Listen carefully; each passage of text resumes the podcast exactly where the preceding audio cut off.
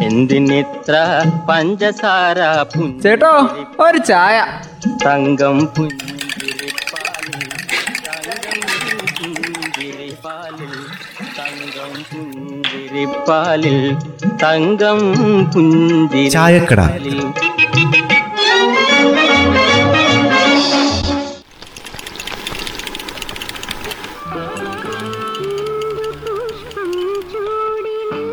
അല്ല പിള്ളച്ച ഇക്കൊല്ലം ഇഞ്ചിയൊക്കെ എങ്ങനെയുണ്ട്? മെച്ചാണോ? മെച്ചാണോ ചോദിച്ചാൽ അങ്ങനെ അങ്ങ് മെച്ചല്ല. മഴയല്ലേ? മഴ. ഓ വല്ലാത്തൊരു മഴ വർഷം. ഹേ ഈ പെയ്ത്ത് ഇഞ്ചിക്ക് വല്ലാതെ കേട് കൂട്ടൂല്ലേ പിള്ളേച്ചാ? ഈ സമയത്ത് കേട് വന്നാലേ തണ്ടിൽ കാണുകയില്ലെന്നാ പറയുന്നത്. കിഴങ്ങ് ചീഞ്ഞു പോകുന്നത് അറിയില്ല പോലും.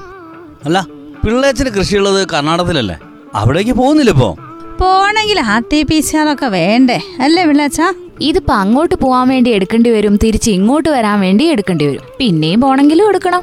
ഇതിപ്പോ നമ്മുടെ കേരളത്തിൽ കോവിഡ് രോഗികളുടെ എണ്ണമൊക്കെ കുറഞ്ഞിക്കില്ലേ? പിന്നെ എന്തിനാ ഇപ്പൊ ഈ കർണാടക ഇങ്ങനെ R T P C R R T P C R പറഞ്ഞ് ഭാഷ പിടിക്കുന്നത്? അതാ ഇപ്പൊ ആർക്കും മനസ്സിലാവാത്തത്. ഇപ്പൊ ഇവിടുന്ന് ഒരു പത്ത് മൂവായിരം ആൾക്കാർ ഈ കർണാടകത്തിൽ ഇഞ്ചി കൃഷിയായിട്ടുണ്ട്. ആ അവരൊക്കെ മൊത്തത്തിൽ ഇപ്പൊ കുടി കിടക്കാന്നേ. കൃഷി ചെയ്തു പോയില്ലേ അവരൊക്കെ? ലക്ഷങ്ങളല്ലേ മുടക്കിയേക്കുന്നത്. അവിടുന്ന് ഇപ്പൊ ഇട്ടിട്ട് പോരാൻ പറ്റുമോ ഇതിപ്പോ ഈ സ്ഥിരമായിട്ട് R T P C R എടുക്കുക പോവുക എടുക്കുക പോവുക ഇത് തന്നെയല്ലേ പരിപാടി? ഈയിടെ ഇപ്പൊ രോഗം കുറഞ്ഞ സ്ഥിതിക്ക് ഇനിയെങ്കിലും ഈ നിബന്ധനയൊക്കെ ഒന്ന് മാറ്റേണ്ട പോൽ അതല്ലേ നമ്മൾ ചോദിക്കുന്നത്. ഈ മലയാളികൾ ഇഞ്ചി കൃഷി തുടങ്ങിയതിന് ശേഷം ആ ഭാഗത്തുള്ള കർണാടകക്കാർക്കൊക്കെ ഒരു വരുമാനമായത് അത് ശരിയാ. ഇഞ്ചിപ്പണിയായി ബന്ധപ്പെട്ട് ഒത്തിരി പൈസ അങ്ങോട്ട് ചെല്ലുന്നത്? അതിപ്പോ ഈ ഇഞ്ചിന്റെ പണിയായിട്ട് ബന്ധപ്പെട്ട് ബോർവെലിന്റെ പണി പ്ലംബിങ് പണി ട്രാക്ടർ ജെ സി ബി പിന്നെ കടകളിൽ കച്ചവടമോ ഇങ്ങനെ എല്ലാ മേഖലയിലും ഓലിക്ക് ഇങ്ങനെ വരുമാനം ചെന്നോണ്ടിരിക്കല്ലേ? ഇതുമായി ബന്ധപ്പെട്ട് എന്തെല്ലാം സാധനങ്ങൾ കർഷകർ വാങ്ങുന്നുണ്ട്? ഇതൊക്കെ പണം കർണാടകയിൽ തന്നെയല്ലേ ചെലവാക്കുന്നത്? അതെങ്കിലും ഒന്ന് മനസ്സിലാക്കണ്ടേ? കർഷക സംഘടനകളെ കേരള സർക്കാരുമായിട്ട് ബന്ധപ്പെട്ടിട്ട് ഈ കർണാടക ചീഫ് സെക്രട്ടറിക്ക് ഒരു നിവേദനമൊക്കെ കൊടുത്തായിരുന്നല്ലോ. അതെന്തായി പോലും ഓപ്പരപ്പം എന്താ പറഞ്ഞതറിയോ ഒക്കെ റെഡി നമ്മൾ ഇപ്പൊ ശരിയാക്കി തരാന്ന്.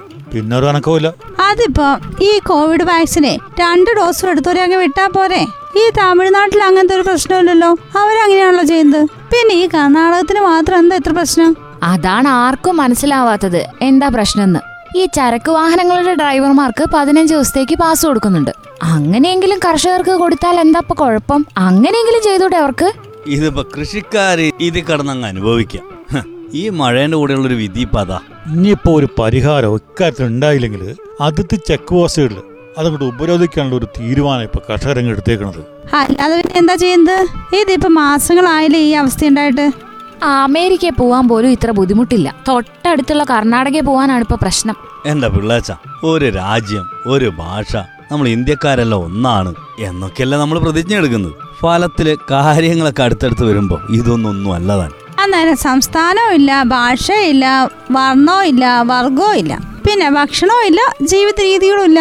ഒക്കെ അവൻ അവന്റെ സൗകര്യം എന്തൊക്കെയാണെങ്കിലും നമ്മളവിടെ കൃഷി ചെയ്തു പോയില്ലേ? അതിപ്പോ സംരക്ഷിക്കാൻ എന്തൊക്കെ വില കൊടുത്താൽ നമുക്ക് ഉത്തരവാദിത്വമുണ്ട്.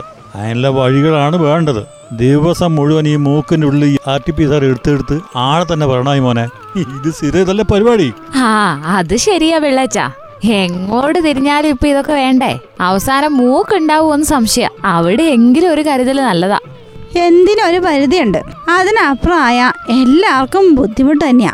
അത് മനസ്സിലാക്കുക എല്ലാരും. എന്തിനിത്ര പഞ്ചസാര ചേട്ടോ ഒരു ചായ തങ്കം പുഞ്ചിരിപ്പാലിൽ തങ്കം പുഞ്ചിരിപ്പാലിൽ തങ്കം. പുഞ്ചിരിപ്പാലിൽ